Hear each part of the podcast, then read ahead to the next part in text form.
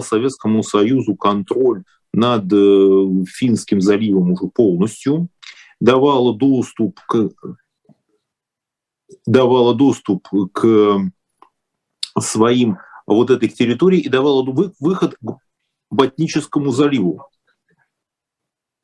И Извините, сейчас, извините, Дмитрий. Э, уважаемая да. студия, мы слышим ваши разговоры, вы нам немножко мешаете.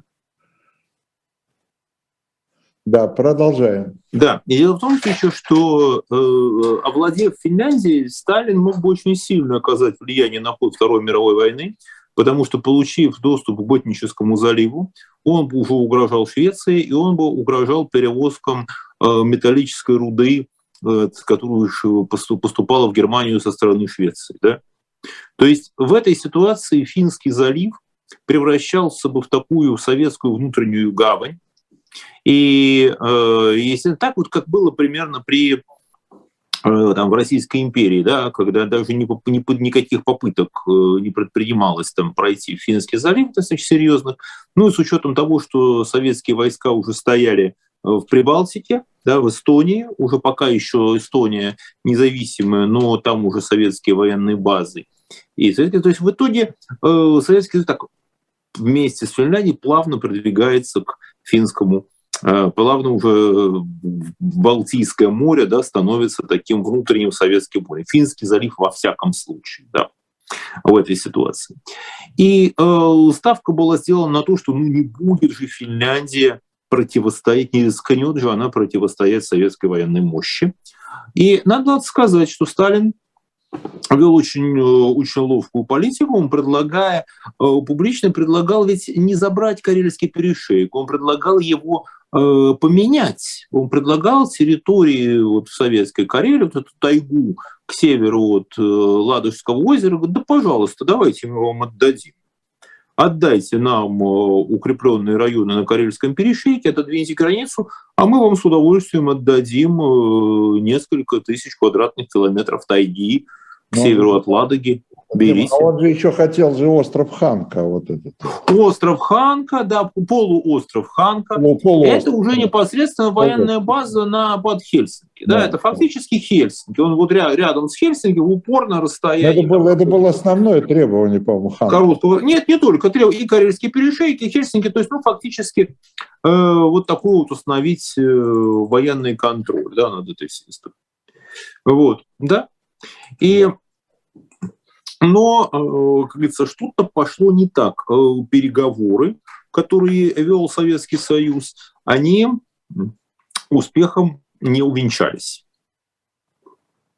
Потому что, э, э, как я понимаю, у нас, э, как я понимаю, я давайте уже воспользуюсь случаем и проанонсирую, что в следующем номере нашего журнала «Дилетант», да, который выйдет буквально где-то через неделю примерно, будет небольшая сначала статья, посвященная Зимней войне, а потом мы намерены, ну, так, главную тему одного из летних номеров э, посвятить полностью э, Зимней войне. Так что я имею в виду, что еще можно будет у нас и прочитать э, про эту советско-финляндскую войну. Но у меня сейчас вот такой, Дмитрий, вопрос к вам. Мы это я еще и к тому говорю, что мы будем много раз возвращаться к этой теме. Мы сегодня хотели сосредоточиться на людях, да, этой зимней войны на героях или антигероях, смотря, видимо, с какой стороны и как на них посмотреть, э, этой вот э, э, советско-финской войны. И такой вопрос, ну, все уже знают, что это уже цитата очень известная, цитата Твардовского, из стихотворения из его. Кстати, стихотворение, если я не ошибаюсь, 42 или 43 -го года уже это. Угу. Уже, Ведь это я как да. убитый на той войне незнаменитый, забытый маленький люди. Да, и вот очень, и помимо названия «Зимняя война», э, кстати говоря, э, тогда было запрещено называть это войной в 1939-1940 году в советской да. печати, а это не называлось войной. Конфликт. А? Это был конфликт конфликты, как угодно. Но это не война, потому что она, действительно они, э, советская пропаганда, советское руководство не считало, что это тянет на масштаб войны. Вот. Но, тем не менее, значит, вот это вот потом появилась в кавычках «зимняя война», «незнаменитая война», об этом уже можно то есть, сказать «незнаменитая война» вслух, это идти что, поперек советской пропаганды, которая не могла признать там поражение, ну, собственно, там поражения-то и не было. Там было... Нет, нет, конечно, поражения не было даже формально. Как говорят многие историки, была или Пирова победа, или победоносное поражение. Вот, я не соглашусь ни с теми, ни с другими. На самом деле, э, по итогам э, войны, э, итоги войны подвел Сталин. Вот я не согласен с историками, которые говорят, что здесь было, было первого победа, первого поражения. Нет, конечно, потому что подводя итоги вот зимней войны весной 40 -го года Сталин сказал, что говорит, ну, победить Финляндию ерунда. Главное, что мы победили западную оборонительную технику. Мы победили французскую оборонительную технику, мы победили британскую оборонительную технику, мы прорвали линию Маннергейма. Он считал, что армия получила опыт прорыва мощных укрепленных районов. Он считал, что он выполнил, безусловно, программу минимум, а уж э, это Карельский перешейк и Ханка он получил. И границу отодвинул за Выборг, он, э, называется, проверил делом своих командиров, он выдвинул по итогам войны там, новых полководцев, кому он доверял, да, он проверил армию в серьезном столкновении с, э, с достаточно крепким противником, как оказалось. То есть он, безусловно... Но критика он нет... была очень острой.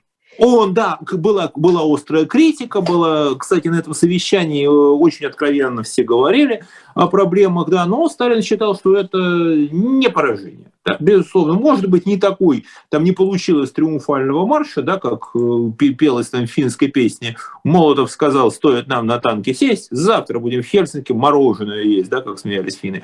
Э, нет, этого не получилось. Но поражением, безусловно, этого, это считать нельзя. И Здесь э, программа минимум, что называется, была выполнена. Хорошо или плохо? Понятно. Ну хорошо, а вот эта война не знаменитая, тем не менее, э, но были ли знаменитые, э, знаменитые военные, знаменитые полководцы или знаменитые рядовые, или, в общем, были ли знаменитые герои с обеих сторон? Безусловно. Безусловно, потому что на самом деле эти три месяца войны, они были достаточно щедрены награды. А, было 416 э, героев э, Советского Союза, например, да, на войне. И Соответственно, здесь э, по итогам войны выдвинулись полководцы, там вот маршал Тимошенко.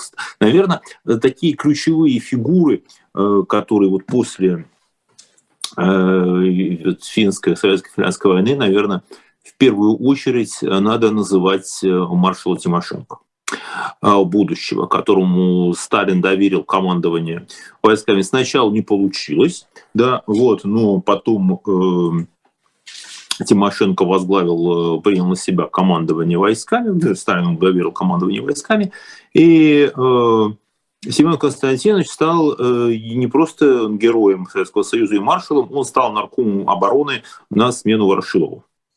И это очень знаковая история, потому что все-таки Ворошилов, он не был военным, он был политическим руководителем, он был членом Политбюро, он был и остался членом Политбюро. Он э, был э, политиком, он по меркам сталинским понятиям, он был политиком, да и на войне он был комиссаром первой конной армии. И здесь эм, это смена э, вот, руководства с политического на военное. Наркомата обороны. Очень серьезное было. Для Сталина это был серьезный шаг после чисток 37-38 года в армии. Вот он снова возвышает военных, снова им доверяет. Это, конечно, Э, значит, генерал Кирпонос, э, который э, действительно человек незаурядной личной храбрости, который в конце войны Сталин послал, значит, требовал любой ценой взять Выборг. Вот в последний день войны любой ценой взять Выборг, и Кирпонос командовал дивизией, и еще дивизию послали по льду Финского залива, да, чтобы попытаться выборг обойти. Э, финны безжалостно совершенно расстреливали эти наступающие цепи, там пробивали лед, люди тонули. Кирпонос пошел в цепи вместе со своими бойцами. И он стал героем Советского Союза, хотя выборг взять все равно не удалось, конечно же. А, и а, настолько произвело впечатление вот это, с одной стороны, личная храбрость, с другой стороны, готовность э, вот, генерала вести свои войска на, вот, прямо вот на пулеметы по льду, э, на Сталина произвело большое впечатление. Кирпонос был произведен в генерал-полковники и э, назначен командующим не просто, а значит, Киевским особым военным округом, который ну, стал командующим Юго-Западным фронтом в первые дни войны. Он погиб, э, значит, он в 41-м он погиб в окружении, но э, тем не менее, вот такие. Был, э, поскольку себя отлично проявила артиллерия, отлично проявила артиллерия, значит, возвышается, поднимается маршал Кулик. Маршал Кулик по итогам. Вообще ведь Сталин по, по войны делает трех маршалов. Да. У него маршал Тимошенко, у него маршал Кулик и маршал Шапошников э, возвышается.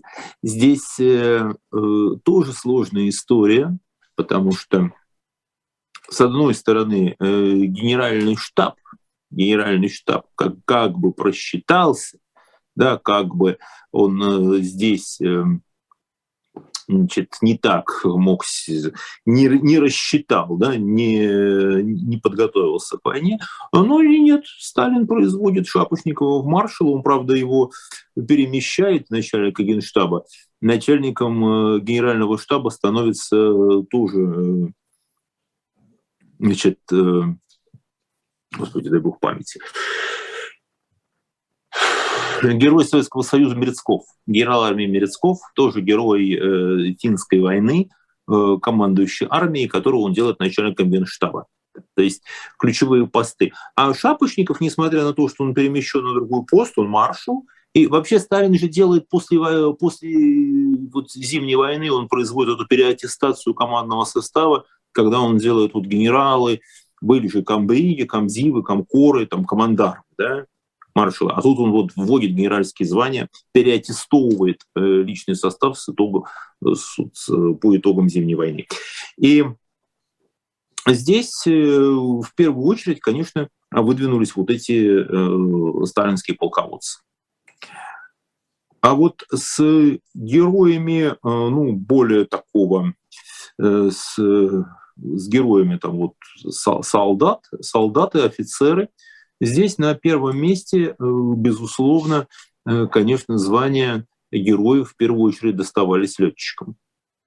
А, потому что, ну, это было... Здесь э, интересно, что среди, среди героев Советского Союза, получивших это звание за Зимнюю войну, были на, в первую очередь летчики и, и пехотинцы. А, танкистов, ну, потому что не было значительных каких-то танковых операций, танкисты среди них были, но это вот летчики и пехота. И э, среди летчиков, наверное, э, следует назвать из э, тех, кто действительно вот, э, получил такую очень большую славу, это Василий Раков. Василий Раков, ас бомбардировочной авиации – это первые налеты на Хельсинки. Здесь, конечно, первые налеты на Хельсинки – это такая очень кровавая террористическая история, потому что э, здесь, ну, естественно, Раков не один участвовал в этих налетах, там целые бомбардировочные полки, потому что после бомбардировок Хельсинки Э, финская сторона заявила, ну вот как же как бомбят, э, бомбят мирный город. А дело в том, что в ходе Второй мировой войны это вторая такая бомбардировка. Э, первая была бомбардировка Варшавы. И ну, там немцы говорили, что ну, бомбили военные объекты в Варшаве. Ну а тут какие военные объекты в Хельсинки? И здесь Молотов заявляет, а мы не бомбили, мы сбрасывали корзины с хлебом. Мы сбрасываем корзины с хлебом, мы не бомбим, мы э, ведем вот такую вот гуманитарную проводим. Очень циничный такой ответ. Советский Союз выгоняют тут же из Лиги наций. Да, э, да. Именно за бомбардировку гражданских объектов. Да, да, да, да, да. Не, не, даже не суть там войне, войне, что да, вот за бомбардировки гражданских объектов.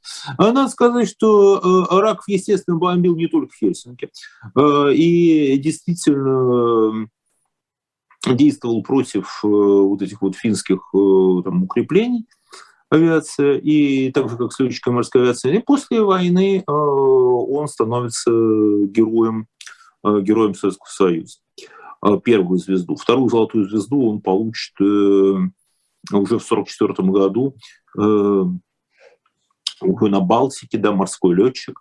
И в любом случае там действует он очень достойно. А, Дмитрий, сейчас, а конечно, давайте мы еще вернемся к героям. Да. Да, вот, ну, просто мы так перечислили основные. Да, по ходу дела еще, так сказать, некоторые обобщения. Вот смотрите, там 400, сколько вы сказали, 12, да, героев? 416. 416 героев Советского Союза. Это как бы такая индивидуальные награды, да? Да. А в целом Красная Армия э, так была ли героизирована э, вот в пропаганде, в, в общественном сознании, в общественном мнении э, советском? А вот с этим интересно. Скорее, наверное, справедливо будет сказать, что нет. Вот очень любопытная ситуация. Отдельные герои, отдельные герои, конечно же, они э, присутствовали в пропаганде, все это печаталось там в прессе, там сходили с наградами. Вот. Но в целом война это не героизировалась. Вот интересная ситуация. Отдельный героизм э, превозносился, а в целом, что вот армия как-то себя проявила, нет. Это интересно. И это, видимо, было связано с таким сталинским отношением, что хоть он там и говорил, что он считал, что не, на, не надо хвалить особенно армию. Да, выполнили свой долг, да, были потери, но слишком вот так политически возвышать генералов, он очень вел очень, очень ловкую политику. Э, когда вот по отдельности, да, да, есть отдельные герои. Есть отдельные герои, есть какие-то есть золотые звезды, есть э, там прославленные. Но а вот в целом армия как институт нет, товарищи, вы здесь э, там политбюро и товарищ Сталин к этому относится очень, очень так настороженно. С одной стороны, да, пожалуйста, мы там вам доверяем и вас возвышаем, но имейте в виду, товарищ Сталин все видит, все знает, и ваши ошибки он тоже видит и знает. А, поэтому не было никаких специальных наград вот за кампанию, какие мы потом увидели э, после да, Великой Отечественной войны, там никаких медалей за взятие, никаких медалей за победу. А, не было никаких э, там особенных э, привилегий.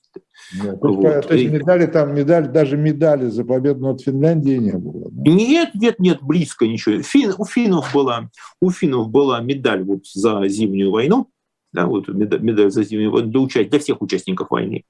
И а здесь не было. Здесь не было. Здесь были те же самые награды, которыми награждали в было, естественно, еще ну, золотая звезда, орден Ленина, орден боевого красного, орден боевого красного знамени орден Красной звезды. И медали за отвагу и за боевые заслуги. Вот Дмитрий, основные. Да. да. Давайте про вторую сторону. Вот а, э, э, финны героически воевали, да? Это как-то изменило у них верхний состав командный? Были у них какие-то, так сказать, выдающиеся люди, которые потом себя проявили уже э, значит, э, в, продолжа, в продолжении, да, уже в 41 году. Вот с их стороны как это все выглядело?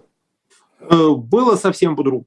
То есть здесь в Финляндии армия стала таким ключевым институтом, конечно.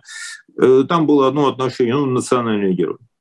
Здесь было, конечно, символом был сопротивление, стал, конечно, маршал Маннергейм. Здесь даже вообще вопросов не было. Это, это безусловный национальный герой. И э, надо сказать, что хорошо проявили э, и все вот э, финские полководцы, которые себя проявили во время финской войны, они все продолжили служить и во Вторую мировую, и, и также проявили себя хорошо. Да. И, ну, например, там вот такой тоже знаменитый, который потом стал главкомом Хуга Эстерман. Причем очень интересно, он швед. Хуга Эстерман швед, и причем во время Первой мировой войны он служил в германской армии, да? потом он участвовал в гражданской войне в Финляндии, вот, и занимал на, э, значит, во время Зимней войны он возглавляет финляндскую армию на э, Карельском перешейке. И здесь э, он, хотя он был из-за того, что с Маннергеймом у него были разногласия по поводу того, как он ушел в 40-м уходит в отставку, но он отвечает за, за военное образование, да, он отвечает за организацию военного образования и отношение к нему там самое, сам, самое положительное, самое важное. Да.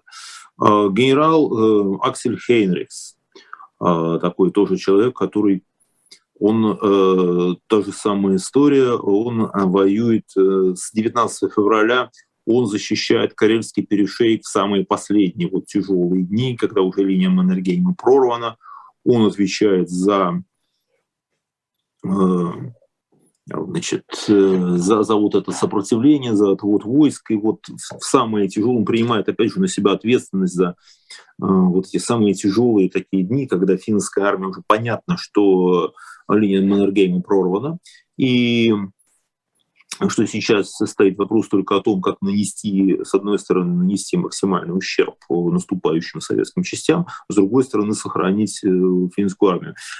И, значит, соответственно, он с этой задачей справляется. Справляется очень хорошо. Вообще интересно, что э, при том, что... Вот, кстати, хороший вопрос. Невероятно героизировалось в советской армии то, что прорыв линии Маннергейма. Вот что э, говорилось, что прорвали ну, что какие-то совершенно невероятные укрепления, да, совершенно непреодоли, непреодолимые, там, не знаю, какую-то великую стену преодолели. А сами же финны относились, собственно, вот к э, сооружениям линии Маннергейма достаточно спокойно. Да? При том, что, э, говорит, во всяком случае, э, линия Маннергейма, она была значительно слабее. Укрепления линии Маннергейма, они, конечно, были слабее укрепления линии Сталина, знаменитой, которая вот была построена в 20-30-е годы сетью оборонить сеть укрепленных районов на границе Советского Союза, и она ничем не происходила вот ту линию Молотова, которая была построена, это вот укрепленные районы уже в западной э, Беларуси, в Западной Украине, которые были построены после их присоединения. А вот. Эм, Финны считают, что ничего особенного не возвели. Ну, во всяком случае, не линия Мажино. Там близко ничего не было. Да, бетонные доты, да, в основном, в основном это были полевые укрепления, но как говорил сам Маннергейм, вот их основой была э, стойкость солдат. Вот что, что, что здесь оборону держали не укрепления, а оборону держали люди. Да? И эта история тоже очень характерна. Показано, есть такой знаменитый финский фильм «Талвисота. Зимняя война», где показан участок э, вот, э, линии Маннергейма, э, которую не смогли прорвать. Вот там был, такой участок в Карелии, э, который не смогли прорвать вот до самой, до, до конца войны. Вот был участок, где так финны так и не отступили. Да. И вот история этого участка, она в этом фильме показана. И там очень хорошо показано действительно с двух сторон. С одной стороны, абсолютно такой самоубийственный героизм русских солдат. Вот финны показывают очень, например, героизированный, да, вот этот наступающий там с винтовкой в Буденовке Иван, который идет на пулемет, да, он, конечно, герой. Показано, что русские это, это, это жестокий, храбрый противник. И показано, что солдаты там, вот финской армии, они не сидят в окопах. Они, ну, в окопах, понятно, сидят, защищаются, они все что-то придумывают, они там строят новые укрепления, там на руках таскают. С одной стороны, абсолютно такой самоубийственный героизм русских солдат. Вот финны показывают, это еще, например, героизированный, да, вот И Соответственно, а здесь, э, а со своей финской стороны они показывают там укрепления, у них никаких нет. У них обычные окупы, э, в которых они там достаточно умело, умело действуют. Вот. Здесь, э, соответственно, они демонстрируют, если у финнов такое, они показывают очень уважительное отношение с данной точки зрения к советским солдатам.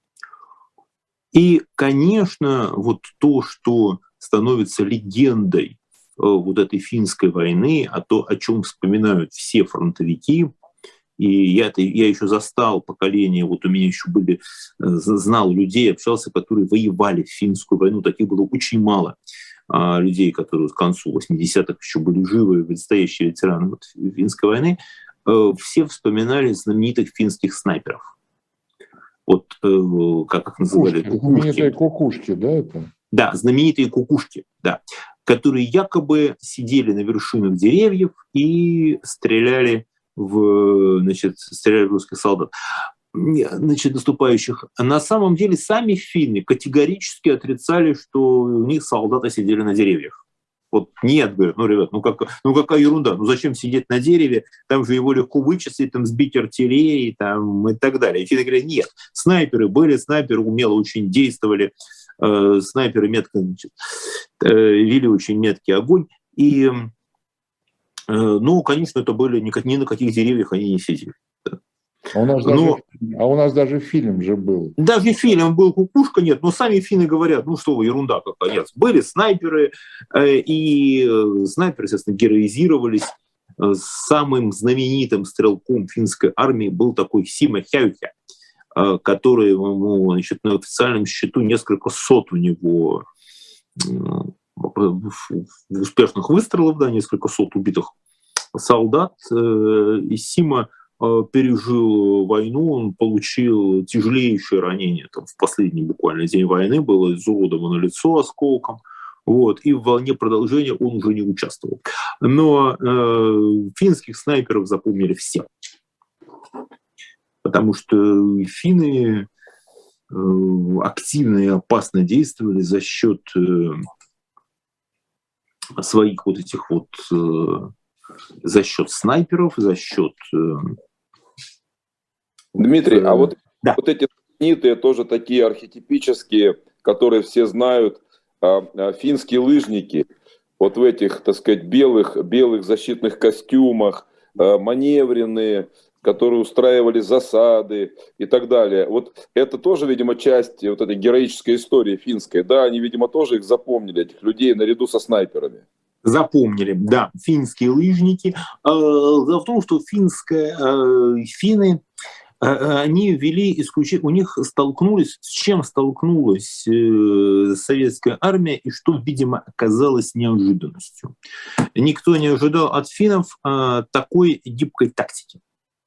То есть э, финны действовали, э, самосто... во-первых, финны, финские сержанты и офицеры действовали с очень большой степенью самостоятельности. Во-вторых, э, тактика финнов была исключительно гибкой.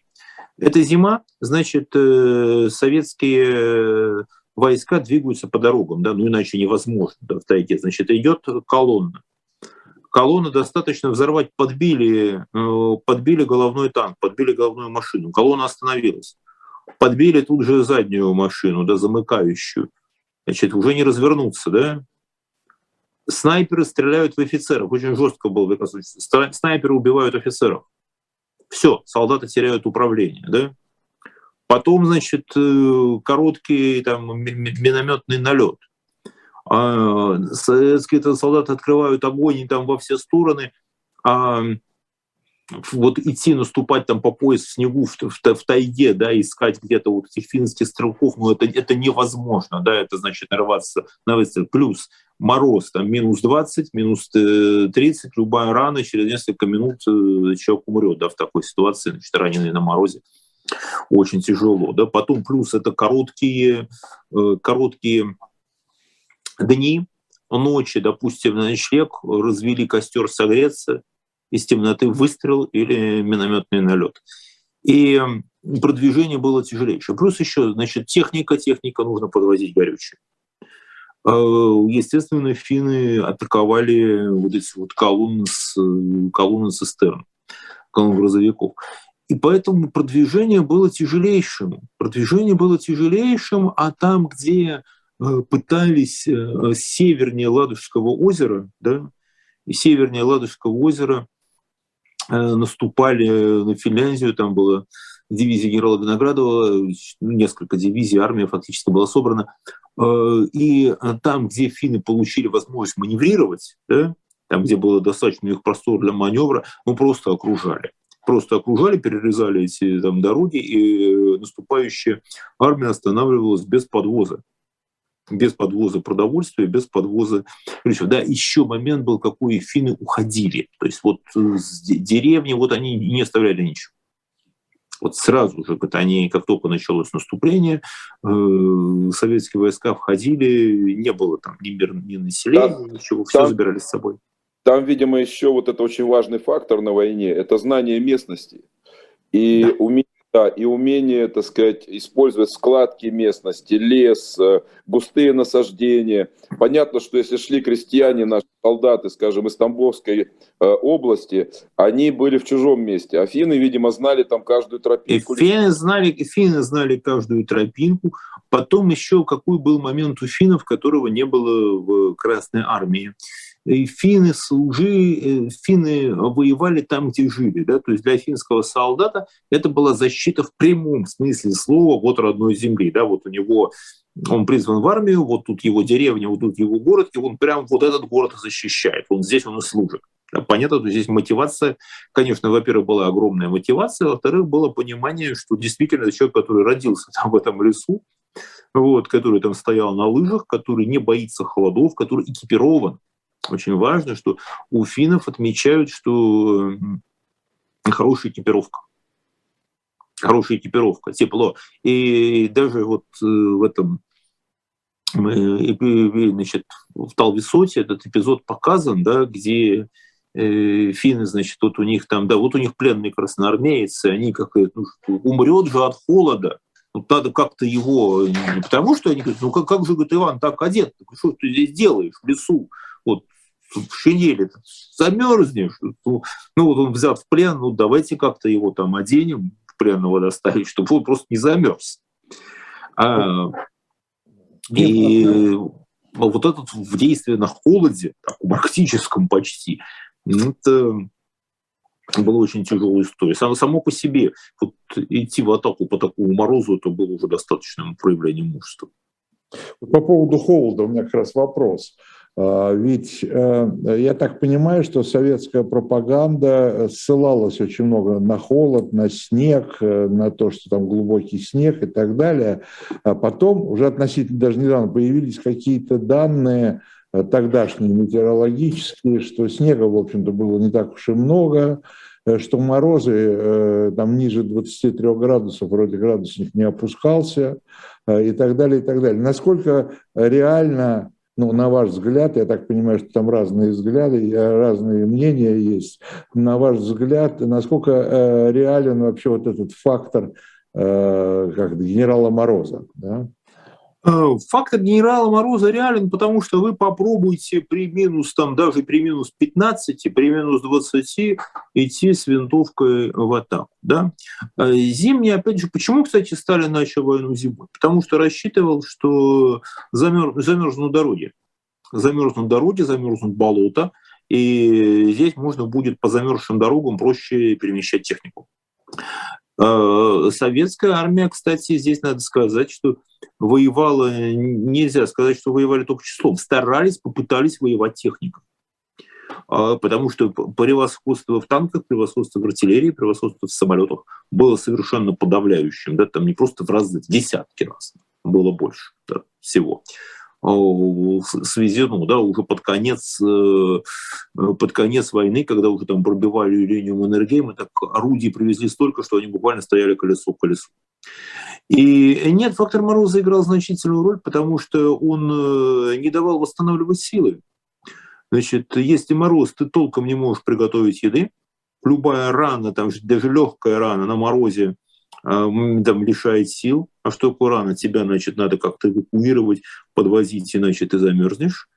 Плюс э, на морозе тяжело стрелять, все, что может замерзать, замерзает. Нет, э, здесь этот фактор играл. Здесь дело не в, не в 20, там 15-20 тяжело. Тяжело и изматывало войска, которые были не готовы, потому что э, вот никто не ожидал, чего не ожидали и на что не рассчитывали, это на такое отчаянное сопротивление финской было, была уверенность, что достаточно там стукнуть кулаком посильнее, напугать, на, нажать вот наступление. Ну, ну, как, ну как это Финляндия да вдруг будет сопротивляться такой махине, как Советский Союз? И вдруг Финляндия начала сопротивляться. Конечно, здесь э, психологически это было очень тяжело. И э, плюс еще, что здесь был такой момент, который тоже отмечают э, и фронтовики, и отмечает и в политдонесениях. В политдонесениях очень важно, там о моральном состоянии войска, вот это все время прослеживается, что солдаты буквально сразу, вот через несколько дней боев стали терять веру в свое командование.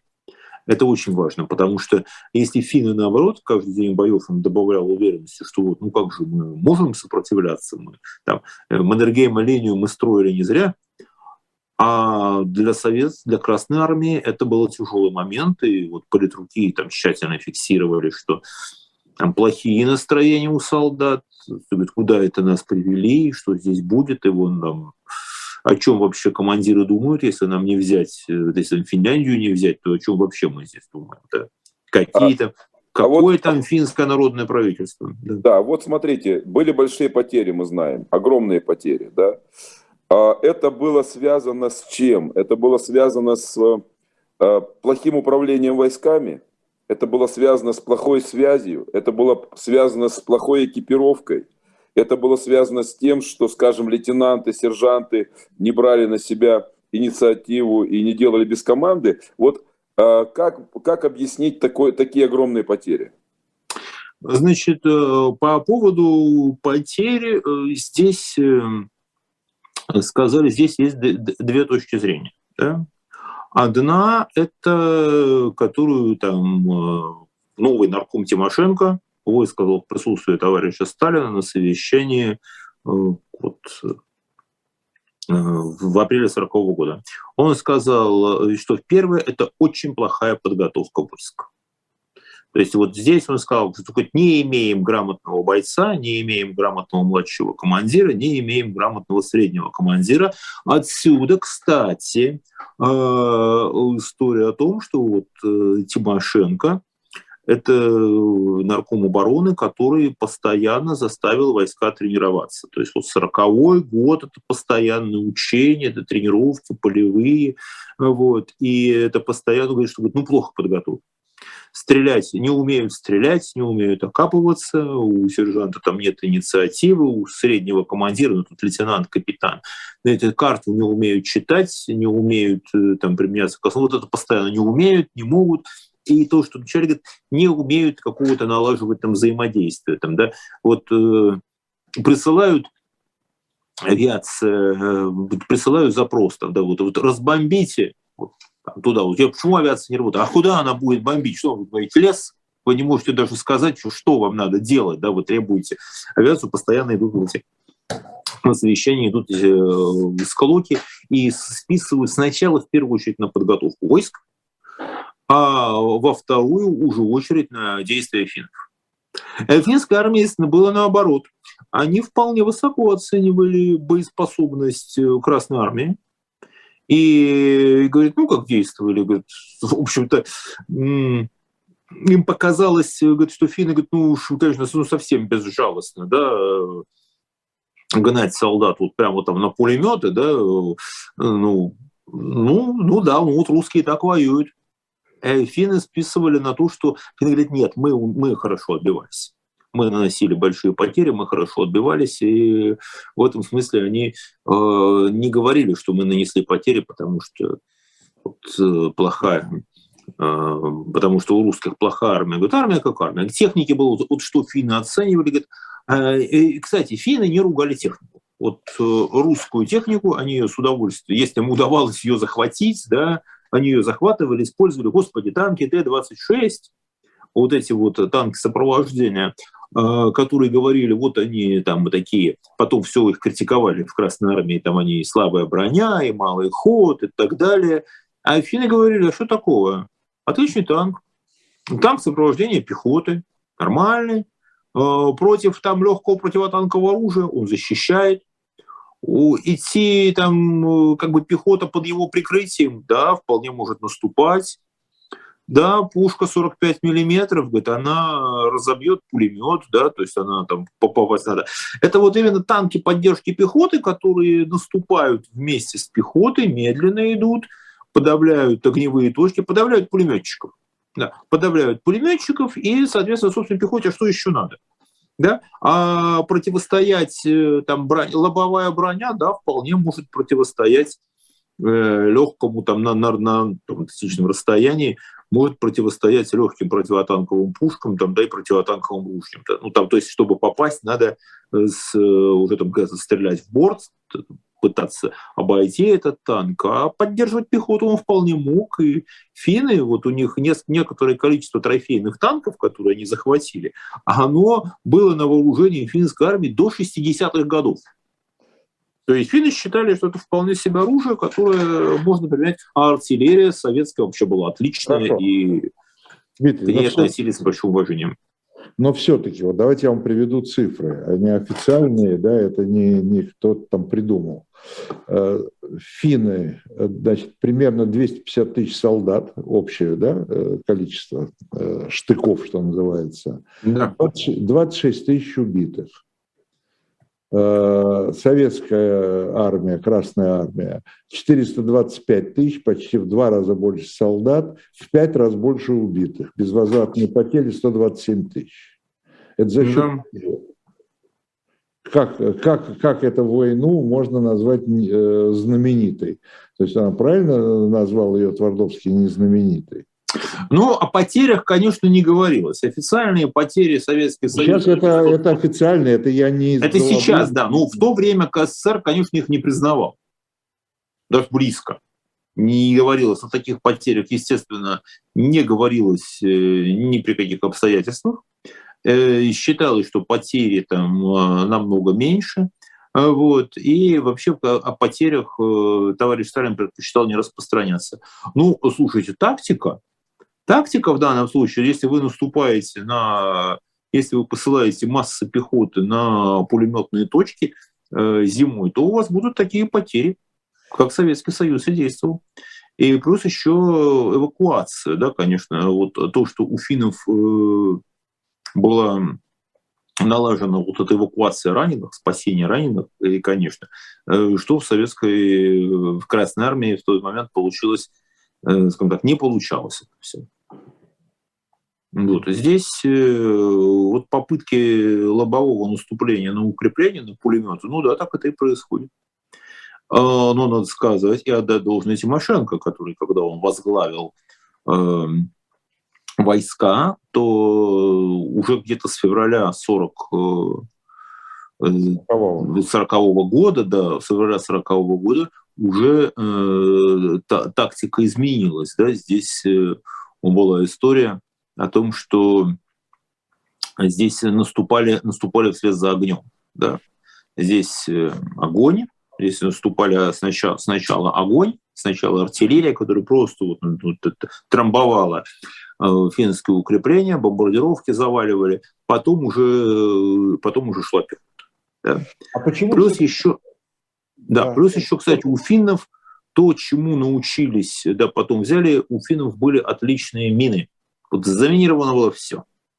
И, надо сказать, стал героем Советского Союза, стал начальник инженеров Северо-Западного фронта, такой комбриг Хренов, а потом генерал он э, приложил огромные усилия для разминирования. То есть здесь вот э, инженеры получили очень такой, э, к ним относились с огромным уважением, к саперам, к инженерам, которые занимались этим разминированием. Вот инженер Хренов стал героем за эту войну. Дим, а вот скажите, пожалуйста, так я понимаю, все-таки программа «Максимум» для советского э, руководства – это была советизация Финляндии. Да, безусловно, должна была быть… Она по, по, по ходу войны, э, это вот конечная цель изменилась? Да. Э, да? И, почему, и почему, в какой момент, собственно говоря, отказались от советизации и вот остановились только просто на ну, не, тоже не совсем просто, конечно, э, на то, чтобы там закрепиться именно только в военном аспекте. А, э, как только Сталин понял, что с ним воюет весь народ. Вот здесь э, надо тоже опять должно отдать Сталину, у него не было никаких иллюзий. Он практически сразу попытались вот это с... Смотрите, ведь поначалу, когда Э, Сталин очень играл с этим правительством Финской народной, Финляндской Народной Республики, которую сформировали этим марионеточным. Возглавил его старый коминтерновец и военный разведчик э, Ото Кусинин, да, который потом вообще стал членом Политбюро. Да, и поначалу, и сразу же, что этот правительство сразу признали. Там, и подписали с ними договор, по которому вот, да, это правительство передавало сразу Советскому Союзу там, вот этот Карельский перешейк, получал эту территорию Финляндии. Значит, там э, были э, сразу выделены уже 12 декабря этому правительству были выделены специальные фонды на обеспечение, там, чтобы оно должно было заняться восстановлением мирной жизни в Финляндии.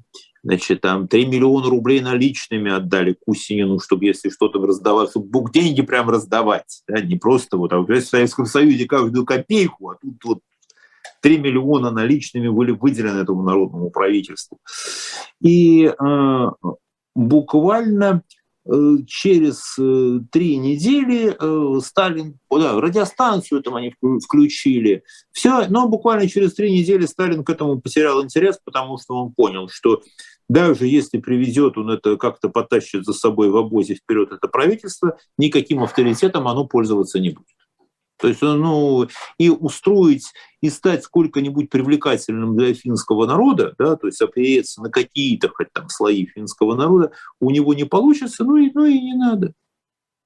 Ну и не надо, и все, соответственно, здесь э, э, уже в, в январе 40, 40 -го года уже это финское правительство про него никто не вспоминает, а все Э, деловые, скажем так, и дипломатические отношения поддерживаются исключительно с э, буржуазным правительством Финляндии, да, и, как его называли, который признали легитимным мнение, вот надо отдать должное товарищу Сталину, никаких иллюзий в отношении вот этих вот своих марионеток он не испытывал и вообще никаких проблем. Дим, у нас, у нас да. буквально три минутки, я хочу спросить вот еще о чем. Вот насколько была значима для финнов э, внешняя помощь? Э, оружием, продуктами, медикаментами. Вот даже, даже шведы помогали, хотя вроде как они нейтральные, так сказать, помогали другие скандинавские страны. Это а, немцы, а немцы не помогали? Нет. Нет. Я как раз хочу спросить, эта помощь, она была существенная или финны сами справились по большому счету? А, нет, эта помощь была существенная. Эта помощь была существенной. Во-первых, она имела очень большое психологическое значение. А потом это была помощь, когда, значит, в том числе и сыграла большую роль, она позволила высвободить очень большие средства, например, э, то, что вот эвакуированы, например, были дети. И все, и детей этих эвакуировали в Швецию. Швеция, все Скандинавии им помогала. Там э, Нильс Бор продал с аукциона э, свою Нобелевскую медаль для, в помощь э, вот этим детям финских беженцев, финским беженцам, детям, да, ее, значит, ее выкупили у него. Здесь то есть, а что значит? Значит, вы можете выделить больше ресурсов на войну, да? Были, были, добро, были добровольцы, их было немного, но это тоже такой был момент психологически важной. Э, техника, э, ну, финны ценили каждый патрон. Вот финны очень берегли технику, и здесь поступление вот снарядов. Но самое главное была помощь в том, что как только Сталин почувствовал вот эту помощь реальную со стороны уже там потом и возможной Британии и Франции, да, что дальнейшее развитие конфликта будет чревато уже серьезным столкновением с, с англичанами и французами, а тем более, что он еще, еще не знал, как пойдет война там на Западном фронте, ведь они еще воюют с Гитлером. Все. И вот тут Сталин сразу сказал, нет, достаточно. Мы будем договариваться, и он тут же поспешил свернуть войну очень быстро. свернуть войну вот на этих условиях, договорились, что как только э, Сталин реально ощутил вот эту вот солидарность, и перед ним стояла угроза столкновения уже с, э, с Англией и Францией, что могло нарушить его там, будущие планы, он сказал, нет, вот здесь надо дать ему должное, он ситуацию оценивал объективно, ни в какие э, там, и никаким самообманом он не занимался. И а, это ну тоже что, сыграло роль, что вот вышли из, такого, из этого конфликта вышли. Ну что, Виталий, мне кажется, замечательно мы поговорили сегодня с Дмитрием Прокофьевым. Нам, к сожалению, нужно заканчивать. Это цена да. победы. Мы чаем на Ютьюбе, да, Виталий? Да, да, да, мы вещаем на YouTube, через неделю опять выйдет «Цена победы». И просто еще раз хочу напомнить, что журнал «Дилетант» будет активно заниматься еще зимней войной тоже. Дмитрий, Спасибо. до встречи. До встречи. Спасибо всем, да. До свидания. Спасибо. Всего хорошего. Всего доброго.